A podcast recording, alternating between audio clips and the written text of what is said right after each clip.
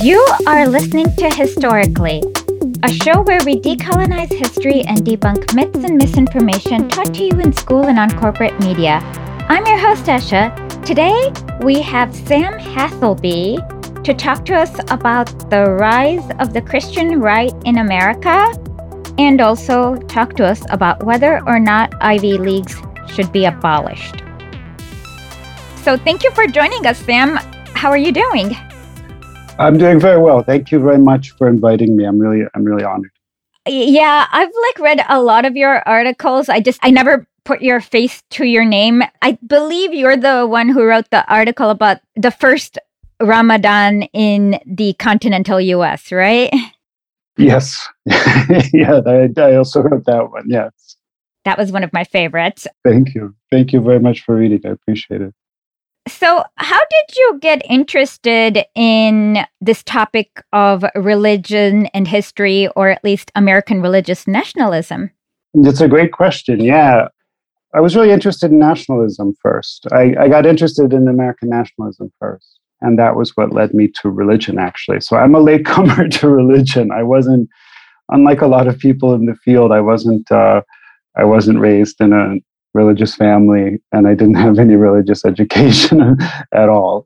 so I only uh, got interested in it um, in, in um, graduate school. And you've spent a lot of time in the Middle East, in Beirut and Cairo. What led you there? Well, three years. Um, I wanted to stay longer, but it didn't work out that way. But yeah, three years feels like enough time, I think just barely to say like a real amount of time in some place.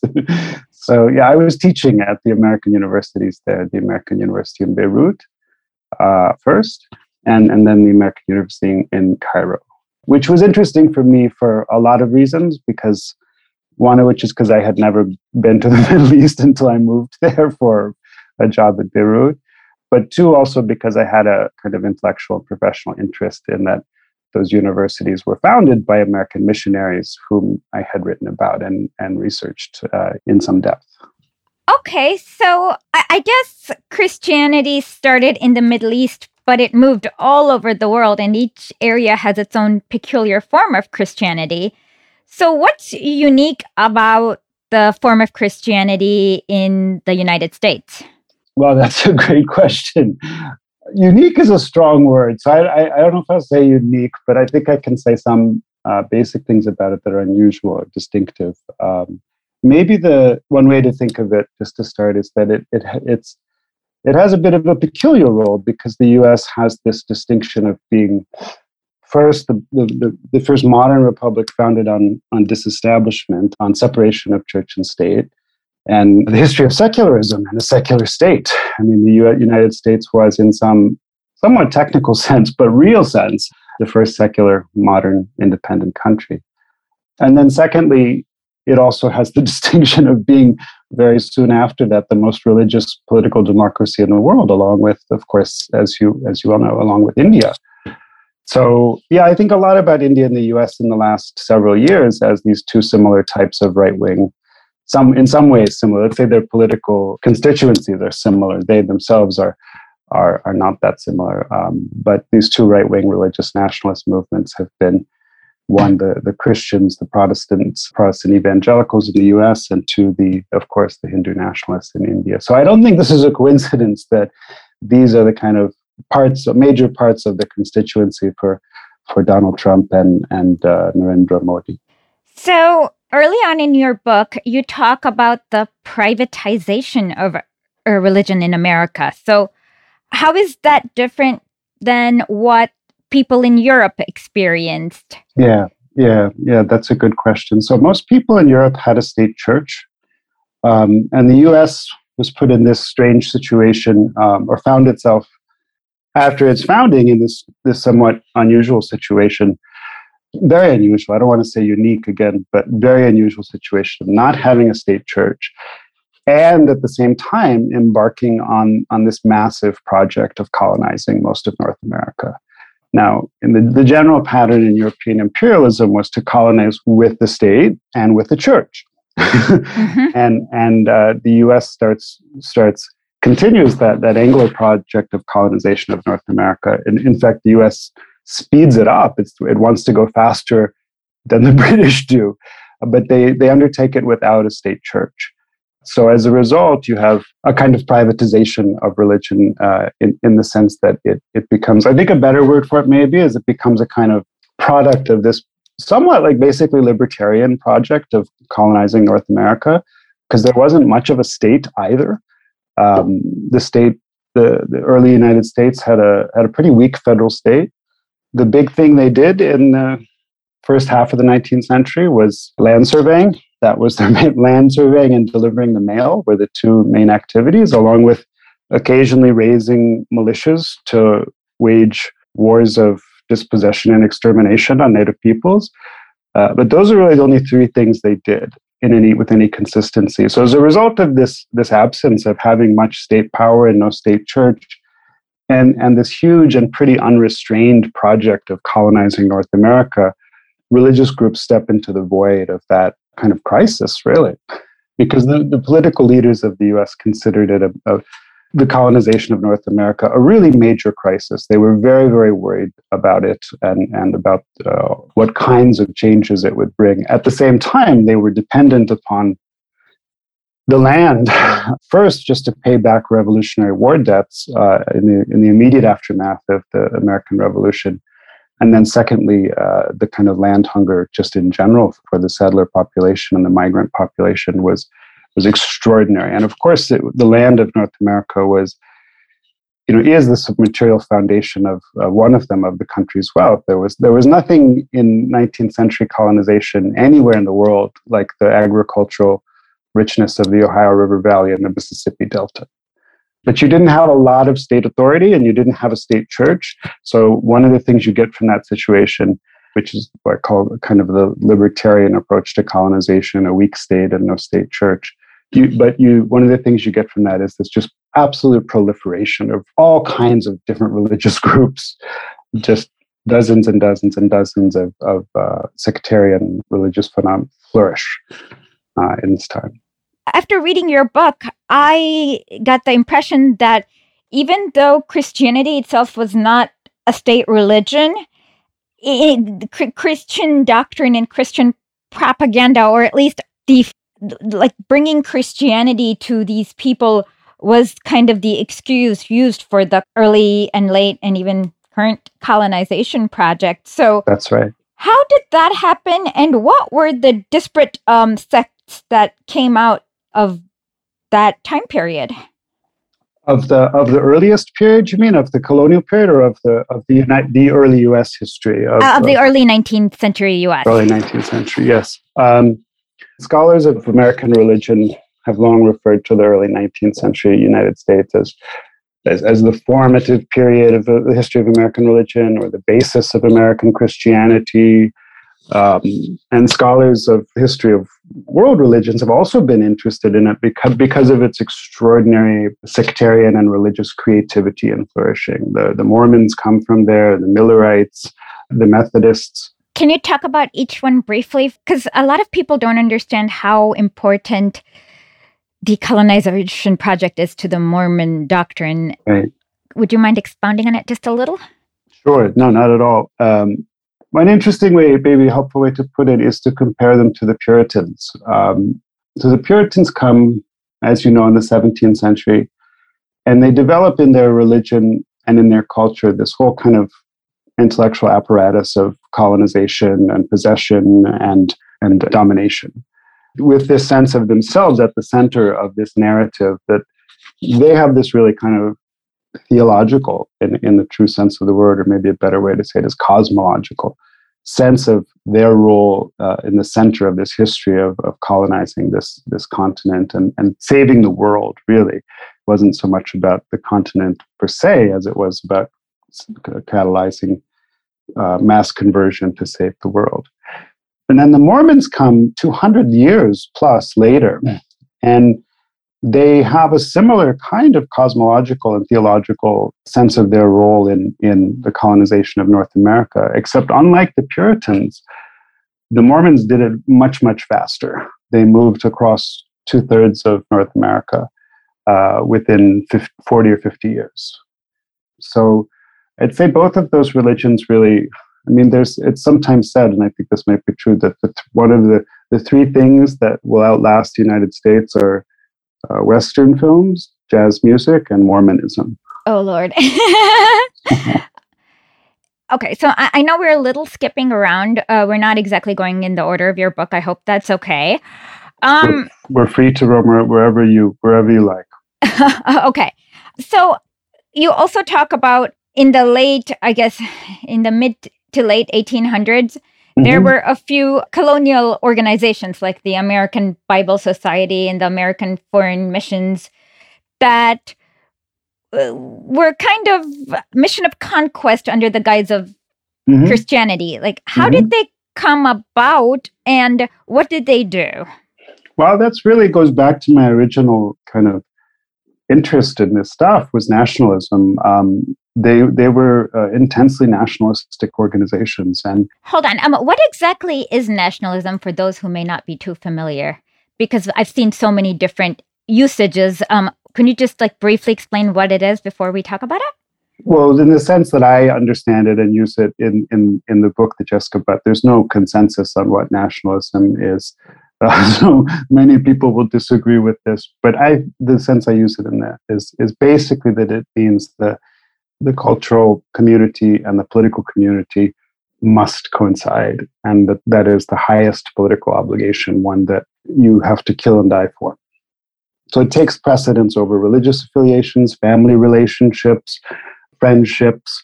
That obligation to the state really becomes the the mortal and existential obligation uh, and and it brings with it this project of nationalism of making people more the same. Okay, um, one question was that around the same time that America was getting industry similar to that from England, not from England, but similar to that that existed in England.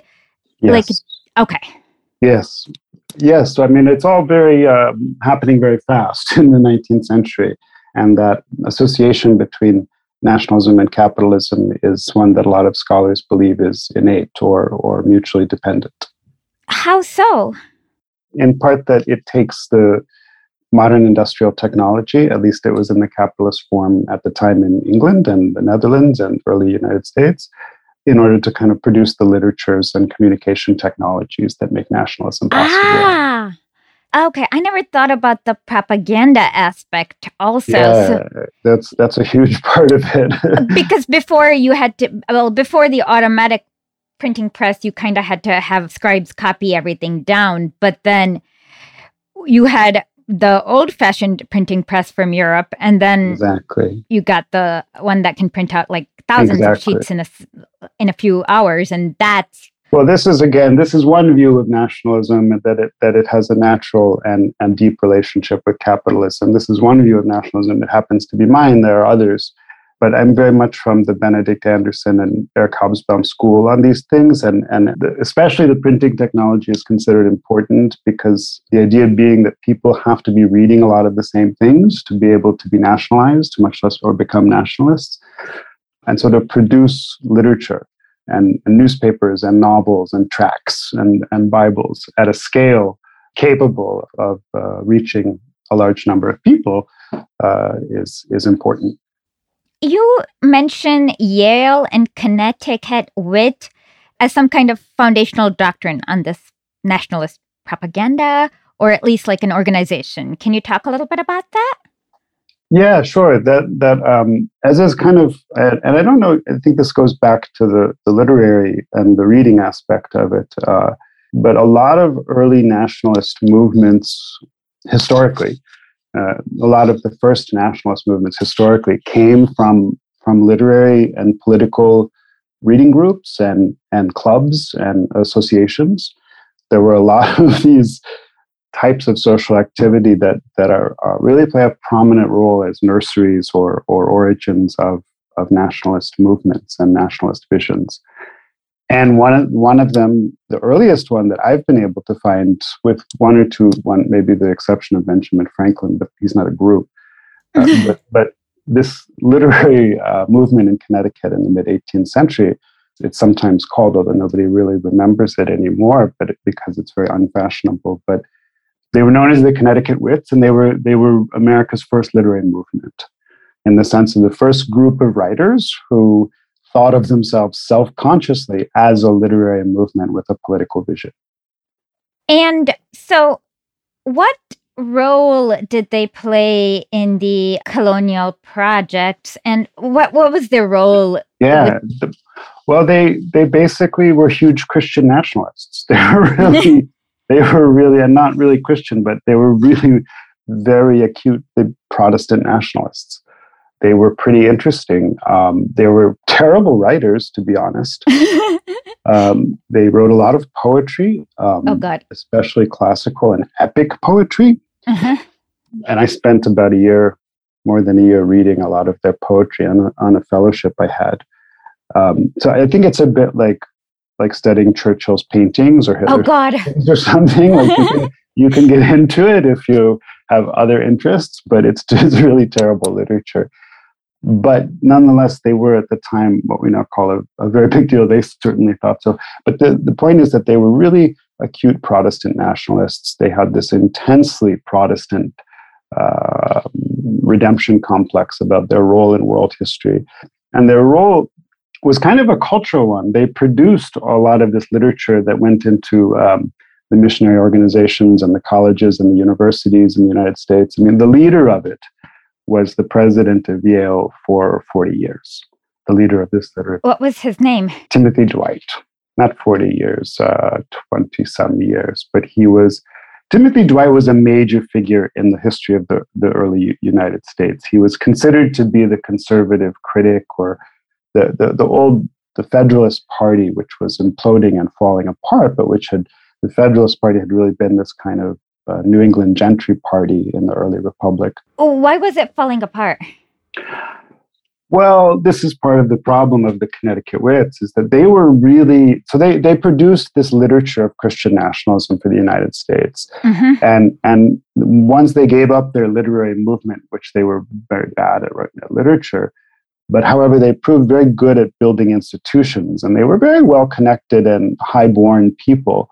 And they ran foundations, uh, rail companies, uh, colleges and universities, not only in the United States, but all over the world. As I said, they founded the American University of Beirut and the American University in Cairo. Okay, I'm going to let you finish, but I have a question that I hope you'll answer. Uh, so they founded the American University of Cairo and the one in Beirut? That's right. I've, be, I've become more interested in the history of education through them because they, they produced this kind of uh, extraordinary literature of, of nationalism, Christian mm-hmm. nationalism, that nobody read. Uh, and so they finally gave up after years of writing this awful literature and they turned to institution building. And they basically uh, built a considerable extent post secondary education in the United States. They were extremely influential in, in founding and building colleges and universities. How many did they build and what did they build? Well, they built Amherst, and I mean, the first ones they built were the older New England schools. But then immediately within a first generation, they were being the there was this organization called the ABCFM, the American Board of Commissioners for Foreign Missions, uh-huh. and it was run from Yale for basically for many years. And um, what the American Board of Commissioners for Foreign Missions did was train Yale students and then induct them into the ministry and then send them out to found the University of Georgia, Davidson College, the American University of Beirut, um, Kenyon, Oberlin, those kinds of places. So I don't know how many, but there was a lot of them and there was some influential ones. So this kind of segues into your other article you wrote on Matt, what's his name? Stolberg's, is that his name? Stoller. Stoller's um, blog uh, about abolishing Ivy Leagues. Can you just quick? We'll, we'll put a link to it. It's a wonderful article. Please read it. But can you just quickly explain what your case is and? yeah, sure. That's a little bit. It, it's true. There's a there's a, a, a, there is some deep deep uh, connection with the the um, interest I have and and the right, writing I did on the, the history of these missionary organizations and and Yale but I was really interested in the missionary organizations. They just happened to be training all the people for them at, at this one school. So I, I wrote uh, a piece, um, really co wrote it with Matt Stoller on his newsletter.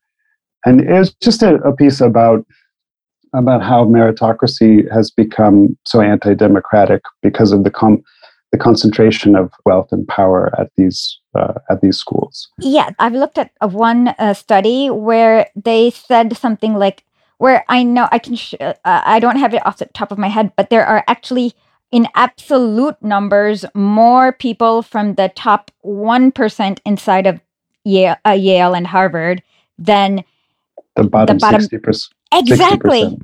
Okay, so let's say that there's a thousand people and there are 10 super rich people yeah. and there are 600 poor people not poor but poor to middle class to poor people they have more like they have more students in absolute numbers from the small group of 10 than right. they do in the large group of 600 that's right that's okay. right well, this, I, I, just wanted to make sure yeah, uh, no, this, statistics right. are kind of hard for to explain over radio. So I was.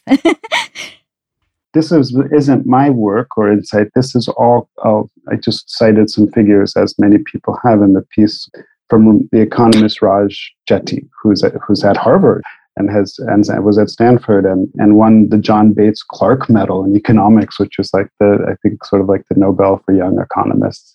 So this is like a very establishment guy, Uh, and he did a big study, he led a big study uh, for years that well, three or four years ago released its results. And, and just is, has really kind of confirmed uh, his study, I think, has, has, has, let's say, it got a lot of publicity, but it's one of those things that is still, I think, actually remains underappreciated because partly of what's been happening in the sense of the um, really the collapse of public education uh, and post-secondary public education in the United States over the last generation. So it's one thing to have these great rich universities, which weren't nearly as rich then, you know, when you also have a great University of Michigan and great University of Wisconsin. That's where I went. Berkeley. You went University to Michigan? of Michigan? Yeah. Ah, my mother lives in Ann Arbor. Oh, cool. both both of my parents went there. In fact, that's where they met. Uh, ah. So I, I, have I have Ann Arbor uh, Ann Arbor roots in a way. That's adorable. That's cool. And um, anyway, what uh, Raj Chetty's work showed was was exactly as you said, just that the disproportionate representation of really the richest people in the country, which were some of the richest people in the world, at the uh, most elite schools, is you know, pretty extreme numbers. Exactly. Okay, so now uh, let's not talk about their other uh, uh, effects. Oh my god. Um, but yes, please check out that article. It's extremely interesting and it's an extremely good case. Um, and so, getting back to the main subject at hand, um, okay, so Tim, they opened up all these universities all over the country and the world. And this is the question I had for you. Often we see that there's a big group of intellectuals who are extremely wrong, uh, like the 2008 crash or mm-hmm. any other uh, example of that. Mm-hmm. So, is that the way of um, doing the manufacture of consent or hegemony? Like, mm-hmm. was that the intent?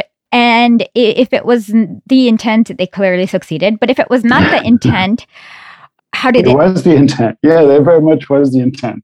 They went into culture after they failed in politics. It, they're basically so there was this political party in the United States that was very important called the Federalist Party.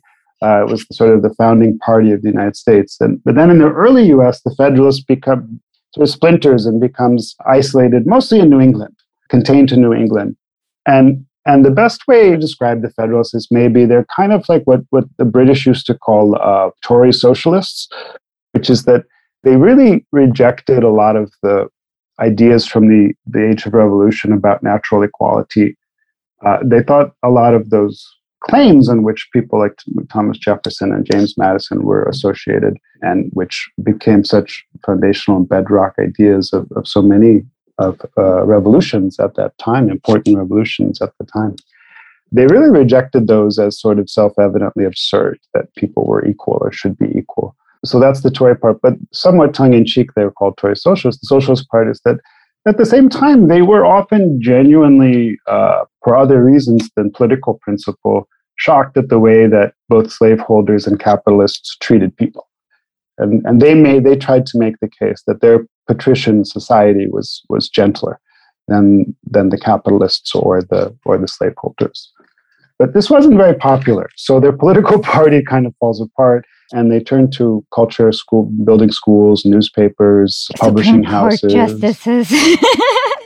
Yeah, all the Supreme Court yeah, law schools too. Thank you for bringing that. Yeah, they also founded the, all these law schools and, and law and literature uh, and, and, and science were became their specialities in teaching these things. And of course, they taught a lot of like really intensely nationalist propaganda too. Yeah, I, I mean, that's the one thing that I did not realize until I looked this up. But they are instrumental in how they've created the US legal system or whatever it became, especially because how much power a judge has to quote unquote interpret laws and just render parts of clauses just not applicable and ignore it. And there's so much politics, but they've been able to smuggle so much of that under the guise of neutrality, and no one realizes that. So you you you know what you're talking about because I know you're a lawyer. So tell me more. You know, I mean, this because I think this is one of their main legacies is uh, building stable, especially legal and educational institutions. Well, I would say that so far they've been very political, uh, especially with regards to the First Amendment.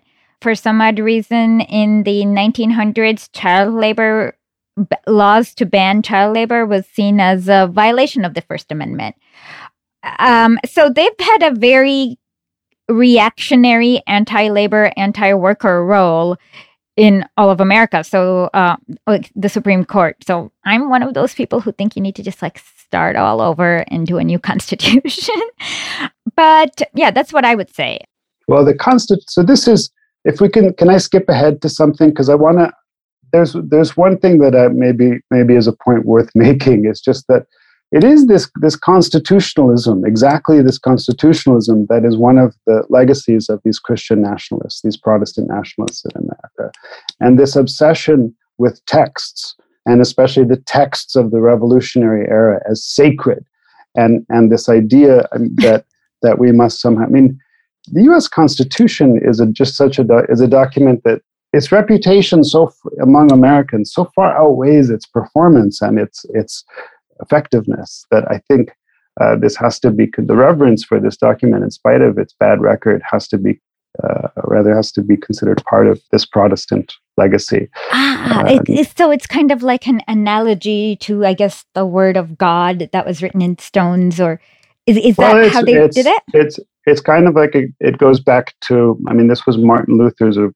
a sort of foundational Protestant claim, right? That that I could read this to the Catholic Church, that I can read this text myself in its supposedly original meaning, and, and that that gives me the truth. And you hear a sort of legacy of this when the extent to which Americans will discuss, you know, not constitutional lawyers, but just normal people will say if things like, uh, just what a big question it is in our country if something is so-called constitutional Oh my God. Now, as far as I can figure out, whatever is constitutional is just whatever five Supreme Court justices say is constitutional. Exactly. That's all constitutional means. But you'll hear just like you know, man and woman on the street say, well, oftentimes at least, um, maybe uh, too much, obviously, for my taste. Like instead of is that a good idea, or would that work, or is that fair, or would that be effective? They'll talk about is it constitutional or not. And I think this is so. I think this is a, a, a something that at least we should be aware of. Uh, that it's kind of evading the political question um, uh, to to to uh, redirect everything in terms of constitutionality in this way. Yeah, it is, and on top of it, it seems to not there's a very anti-democratic part to that if like as we can see there's only a certain group of people who can afford to litigate all the way to the, it costs i mean a lawyer costs $500 an hour or something if you're going to litigate it all the way to the supreme court. So there is only a certain kind of foundation certain kind of people. You kind of need money. So then you are always representing the class of the rentiers or at least they're the ones who can get all the quote unquote rights afforded to them by the Constitution, litigated, right? Absolutely. The extent to which political questions in the US become battles between extraordinarily expensive lawyers uh, who are like on cable television instead of becoming political questions is, is just sometimes very depressing, but a real problem. I mean, the, the role of the lawyer and the prosecutor in the United States politics, although those changing now in some ways, it seems. Oh, Lord, better. the press don't even, uh, uh, that's another discussion. Uh, prosecutors have way too much power. They can drop any case they want, they can keep any case, and every case is a political decision on their part. So the constitutionalism is one thing, the, the, the role of this sacred text as a center of the political culture. Mm-hmm. I think this is really a, a, a, deeply Protestant thing in some ways, and a legacy of, of how influential Protestantism has been in shaping American nationalism. That idea that we can just go back to the text and read it and find the truth, and that and that that's a popular thing that everybody should do it um, I think this is again just a. Um, well, I wish people who do cite the Constitution will read it because there's some horrific things in it. right. and there's and there's some things not in it that should be. I mean, it's very retrograde to have a constitution that has no social dimension to it, right? Mm-hmm. And it was done in the most undemocratic way to serve an undemocratic purpose. I mean, Madison literally said the purpose of our Constitution is to protect those with property from those without. Or I've written an article, so I can link it, but it's literally that. Please send it to me. I want to read it. And and the person, I mean, the person I'm very uh, in debt to here, and you should. I'll send you a link to his book. He's the best. And says Sandy Levinson, Sanford Levinson, a legal scholar. He's the big He's at Harvard and Texas. He's, I think he splits his time between those schools, or at least he used to. But he's the big sort of eminent legal scholar who's the most anti-U.S. Constitution. uh, and and uh, Sandy Levinson has a great case for why the Constitution is horrible and why it's bad for democracy and why Americans should get rid of it. Oh, absolutely! I would love to interview him. Okay, we know to ditch the Constitution, so what should we read instead? Subscribe to our Substack at historicly.substack.com to check out other episodes of the podcast, our newsletter, and find out how to catch our live streams on Twitch and YouTube. That's historicly.substack.com. Also, do you need the perfect follow up to Catterday? Learn more about feline friend and revolutionary Vladimir Ilyich Ulyanov on Twitch by tuning into our Sundays with Lenin on twitch.tv forward slash historicly.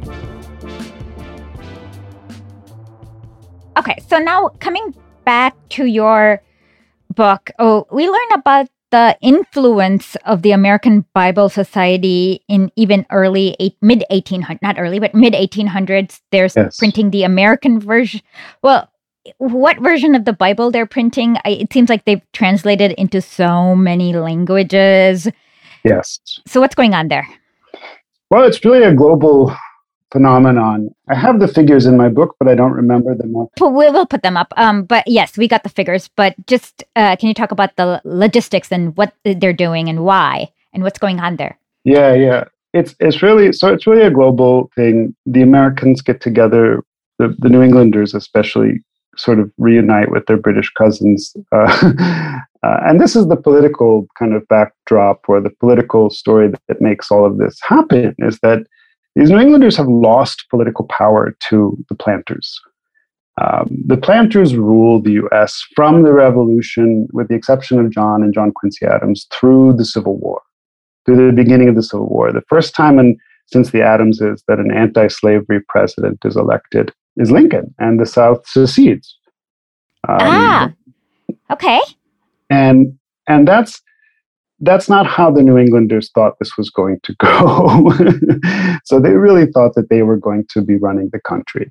They really believed that they were going to be the presidents and the secretaries of state and uh, secretary of war and uh, but they can't win any elections because nobody likes them and there are you know real elections they're they're obviously don't include all sorts of people that we include now uh, for good reason.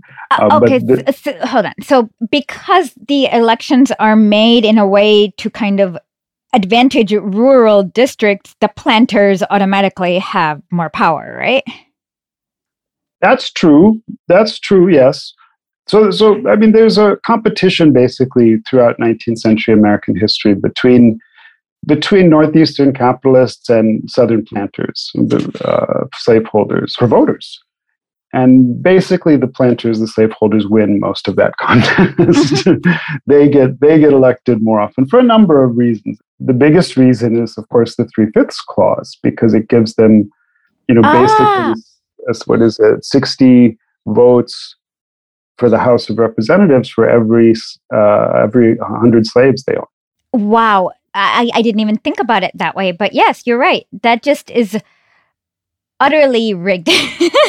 so that I mean, the three fifths clause now, uh, because of of I think it was part of the '60s Black Power movement that it got coined into that rhetorical move of uh, the Constitution says that people of African descent are three fifths of a human or three fifths of a man. I mean that that may be effective rhetoric but that's not what it says. It says that basically that for every 100 slaves the planters own, they get 60 votes for the House of Representatives. Wow. That's what it meant. And everybody understood that's what it meant at the time.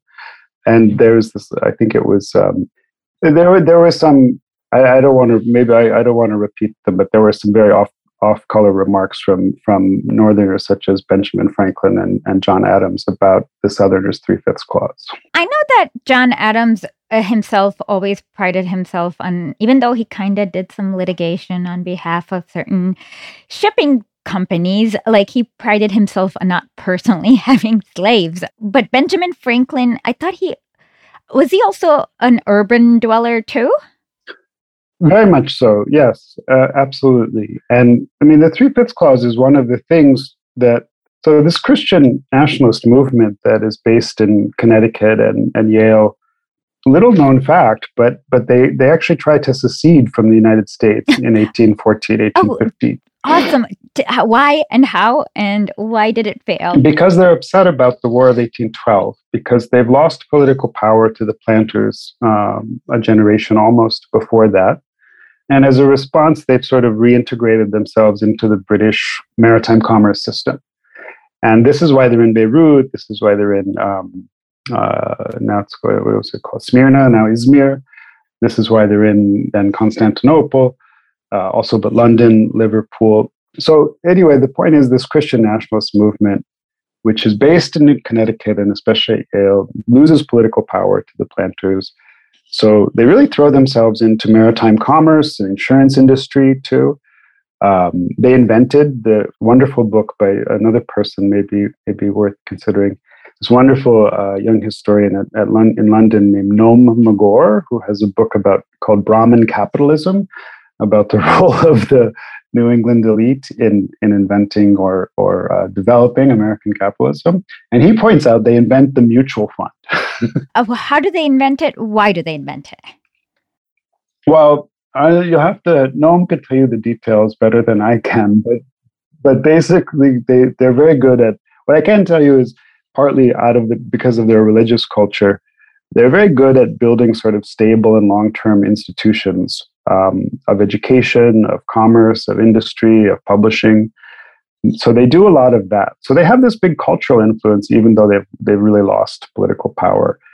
Um, I have a quick question. Um, so around this time, as you mentioned, that they're doing maritime uh, X, whatever they're doing, maritime commerce, maritime commerce. Um, around this time, we see the national security state often coming to their rescue, like, mm-hmm. uh, like off the coast of South America, mm-hmm. uh, or like there was something in Indonesia, I mm-hmm. believe. Mm-hmm. Well, it's one of their yeah, it's one of their specialities is, and and Franklin and Adams was certainly like this. Of is one of their specialities is keeping themselves one step removed from slavery, mm-hmm. but really just one step, and and being very successful at providing the kind of business infrastructure for slavery. So like all the the, the commodity ships, uh-huh. they insu- they're the insurers. Um, ah, okay, that makes so much sense. So they're like the support structure for slavery. Very much so.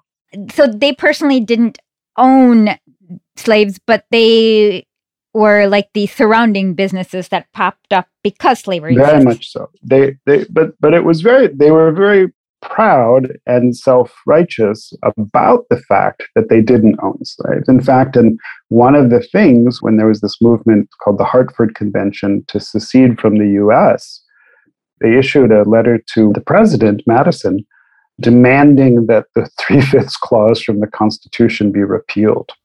It's kind of funny because at the same time, they're like, for example, they're opposing Simon Bolivar's liberation movement. I believe, like, he wrote something like, "These New Englanders are destined to plague the rest of America with with Yes. misery under the guise of liberty," or something like that. And and it, so it's kind of like. I see that same phenomenon going here too. Like Democrats are all up in arms about alleged white nationalists on January 6th, but then they also support the Azov battalion in Ukraine. Well, or- you know, you know why they were against Bolivar no. because he was Catholic in part, Ah, I did not know that. Yeah, in part, not just but. So but what what was their problem with uh, Catholicism other than the fact that they couldn't control it and there was a pope?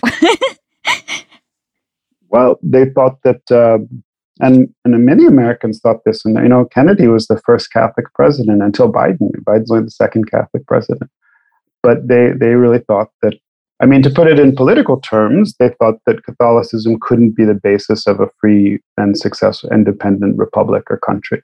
They thought that it that any, and this was part of their, you know, of course, maybe rationalization, but it was a very deep rationalization that they also believed for opposing Bolivar and for opposing a number of uh, 19th century uh, Latin South American independence movements was the role of Catholicism, which they thought necessarily led people to be ignorant and superstitious and illiterate and prone to authoritarian government. Uh, Hmm. so they, they really believed you had to have a, a Protestant population in order to have a, an independent and free country. That's a very interesting belief, I guess. Um, was there also religious justification? Did they believe that Catholics were demons from hell or like uh, yeah yeah i mean they they they, they saw it in there was a theological element to it but there's a surprisingly common view. I mean david hume for example also believed this that just as a matter of fact any free society would have to be a protestant society first before it be, could become free. So you know the, was there a theological they how would i put the theological? It's a good question. Um, they would say that because they were themselves evangelicals in a way they they would distinguish between the you know the people and the religion and they would say the people if you want to put it in theological terms were benighted or beholden to an authoritarian and despotic fake religion Hmm. and That they familiar. Okay. i mean they, that that would be a kind of genteel way of putting it um, they leading members of new england society and uh, timothy dwight for example the longtime president of yale he and and his many proteges. They also often referred to the the Vatican, the Vatican, either the Vatican or the Catholic Church in general, in more um, disparaging and colorful terms, such as a favorite one was the whore of Babylon. Wow. Um, another one was was the the mother of darkness and harlotry. Wow. Uh, So there's also like a moral condemnation of some kind of lifestyle there too, right? They were they were convinced, as they put it, and they this actually made its way into a much neglected. Um, I quote it a couple times, but but nobody seems that some people some people are interested. But it, they actually made it into uh, a statement of the Continental Congress when the Continental Congress issued a letter uh, to to the people of Great Britain um, after the the uh, Quebec Act, making peace with Catholicism with French French Canada, Mhm. which Britain Britain made peace with French Canada with the Quebec Act in 1775, I think. And the Continental Congress issues a letter to Britain, and not to the Parliament, but to the people of Great Britain. They address the people of Great Britain and tell them that their Parliament has betrayed them by making peace with a religion that is responsible for drenching the world in blood and superstition. So it, Mm. they were they it's it's hard to overstate how um, yeah theological and and um, villain like and dark. I mean, they, they saw it as, in religious terms, they saw it as a force of evil. One thing you mention in your book is that these um, New England Christians who kind of sent missionaries all over the world had an advantage in that they had highly paid missionaries. And also, on top of that, they got allowances. And then there was the.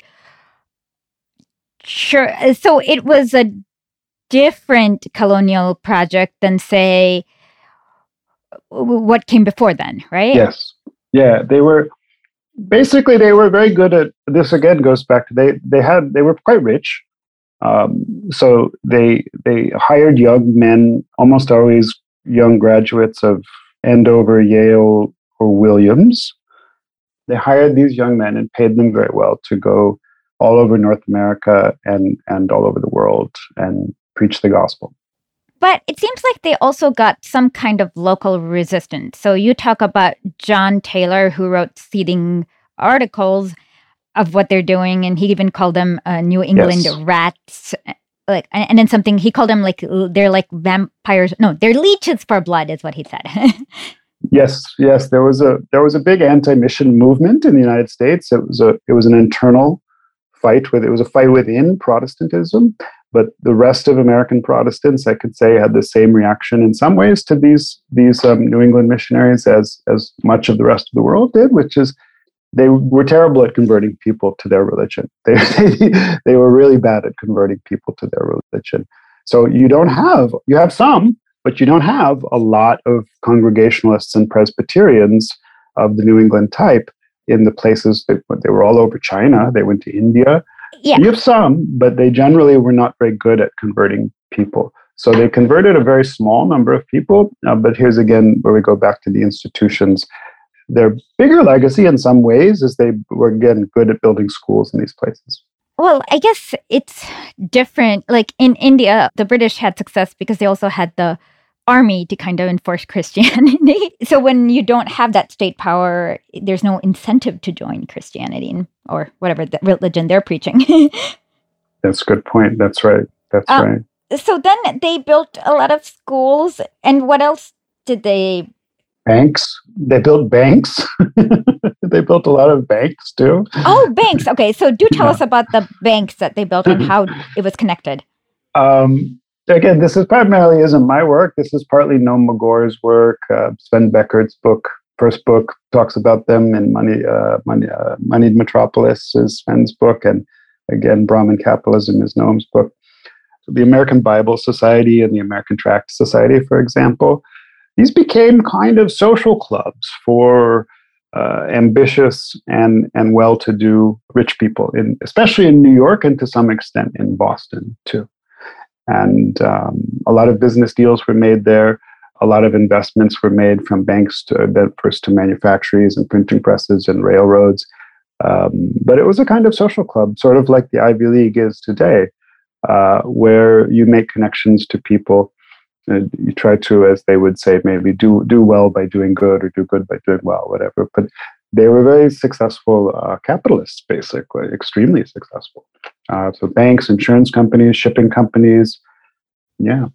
Um, you also mentioned that one of the earliest exposés was written by this anonymous um, author about the American Bible Society, and he talks about their kind of little bit um, less than um, while there's like a philanthropic exterior, there's a lot of internal profiteering. Yes, there was a best-selling book called "An Inside." I think it's called "An Insider's Expose of the American Bible Society." uh, there was, I don't know if it was best-selling. There was a popular book in um, 1820 or 21, I believe. I'm not. Uh, I think he knows it, and it did make spe- a lot of specific allegations about the American Bible Society, about corruption at the American Bible Society, but they really weren't, in some ways, very shocking even if they were probably in some sense generally accurate. But it, it's more that it played to a, a, a real public appetite uh, of for disparaging and, and a real public disdain uh, for this class of people in the United States, for for bankers and New England missionaries, and there was a lot of popular contempt for them and a close association in the in the public's mind, uh, especially with a lot of uh, migrants or settlers into the interior who who um, the, maybe the best way to put it is that nobody hated these New England bankers and missionaries more than other kinds of Protestants like Baptists and Methodists and Millerites and and any number of other dozen or more kinds of Protestants. So you kind of uh, this kind of segues into something that is very talked about, but I didn't understand it until I read your book. But in about 1820, I believe the 1824 election, Andrew Jackson has a platform that's kind of like we're going to federalize the banks and we're going to like regulate them kind right. of platform. And right. is there a connection uh, that made it popular? Like, what were they doing domestically that made them frowned upon? Well, the banks were associated. That's a, I mean, that is the political question. I mean, as as a lot of people know, uh, among at least a lot of historians know, Andrew Jackson ran on for president uh, and and won a lot of support with this very uh, vocal anti-bank campaign. There was a there was a Bank of the United States. There was a national or federal bank. It was called actually the Second Bank of the United States, and it was a very popular thing for Jackson. Um, and historians have somewhat puzzled over this because the bank's record was sort of mixed, actually, and the bank was doing some as far as you one measures these things by the, the standard of capitalism in 19th century America, it was a fairly responsible and and sort of professional organization, let's say. But nonetheless, there was this extraordinarily popular campaign for Jackson of uh, pledging to dismantle the bank and destroy the bank. I think one of his campaign slogans was, I will kill the beast before it kills me. And that referred to the second bank of the United States. So, so President sort of puzzled over the extent of this hatred, the hate, popular hatred for the bank um, to some extent. But that that is because it was associated in people's minds and for some good reasons with uh, extensive land speculation, and especially with poor farmers who were migrants or settlers into the interior of North America uh, being priced out of or cheated out of land. Hmm, that sounds familiar. Yes, they associated the Bank of the United Second Bank of the United States with basically like probably with a lot of things that were quote unquote normal for an early capitalist economy, like currency fluctuations, land runs on land speculation, mm-hmm. these sorts of things that the bank did play a role in, but probably wasn't themselves as responsible for as a lot of people in the public actually believed. Mm-hmm. Uh, but nonetheless, basically, the banks and the missions were the same people. Uh, they were literally the same people serving on the same same people were serving on the boards of the United uh, Second Bank of the United States, as on the American Bible Society board and the American Tract Society board, uh, the American Board of Commissioners for Foreign Missions. and They were the same people who were then making money with what with what becomes Wall Street. The American Bible Society office is on the corner of Nassau and Wall Street. Ah, still? No, now it's moved to uh, 66th and Broadway. You've probably passed it. Uh, it's right next to Lincoln Center. It's a new, it's a modernist glass building now. In- interesting. I did not realize that. Okay, but they have a great museum. You can go and they give good, they give really good tours if you go. Oh, okay, I might do that. So Andrew Jackson did somehow change the banking system after he got elected. Like, what did he do? Oh, he made it this kind of crusade to, to use the, the obvious word to, to yeah to destroy the bank. He really hated the bank, it seems too. Uh, so, I mean, the the his contempt for the bank was real, and, and he sort of and he, and, and he succeeds in in in really damaging and the, the bank uh, fantastically. So it's it's up for debate whether this what economic effects this had for for even for many of the people who hated the bank, because there was there can there there there then then even some greater currency runs and, and land speculations and, and uh, market crashes occurred. So you know it, it's not clear that Jackson's success in destroying the bank by any means was benefited the people that supported it. Let me put it that way. But this is a very different bank than the banks of today. And I mean, it's it's hard to overstate the difference between this is not like a bank like J.P. Morgan or Goldman Sachs, this is a very small um, uh, uh, kind of New England and and it was based in Philadelphia operation, but it, it, it's there's a there's some a relationship, uh, a history obviously, but it's a very different kind of enterprise. And so when it was tied that much with the religion, I, I guess I'm trying to see like what came after this when it was tied to yeah. the colonial project.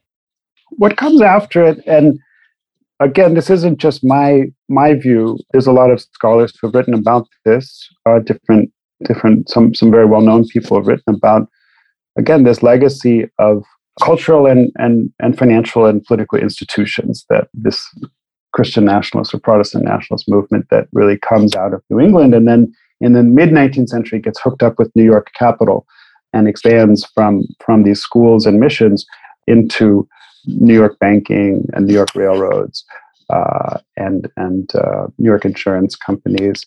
What what you really get is what comes out of it is a kind of uh, northeastern elite or an American upper class. This sort of WASP and and predominantly overwhelmingly Anglo Protestant American aristocracy that that really rules until when, like the 1960s, 70s, now. Uh, now in some ways, uh, but but really was sort of almost hegemonic until that time. Okay, so now you're making me rethink the Civil War. So, how much of the Civil War was a fight for control between the planter class and the urban class?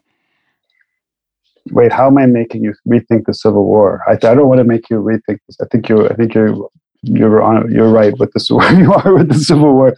How much of it was a control? Well, so remember earlier I mentioned that that maybe the best way to say this is that one way of looking at 19th century American history uh, over the course of a longer, you know, long time over most of the century is this contest between the planters and the northeastern capitalists for small farmers mainly uh, to to vote for them.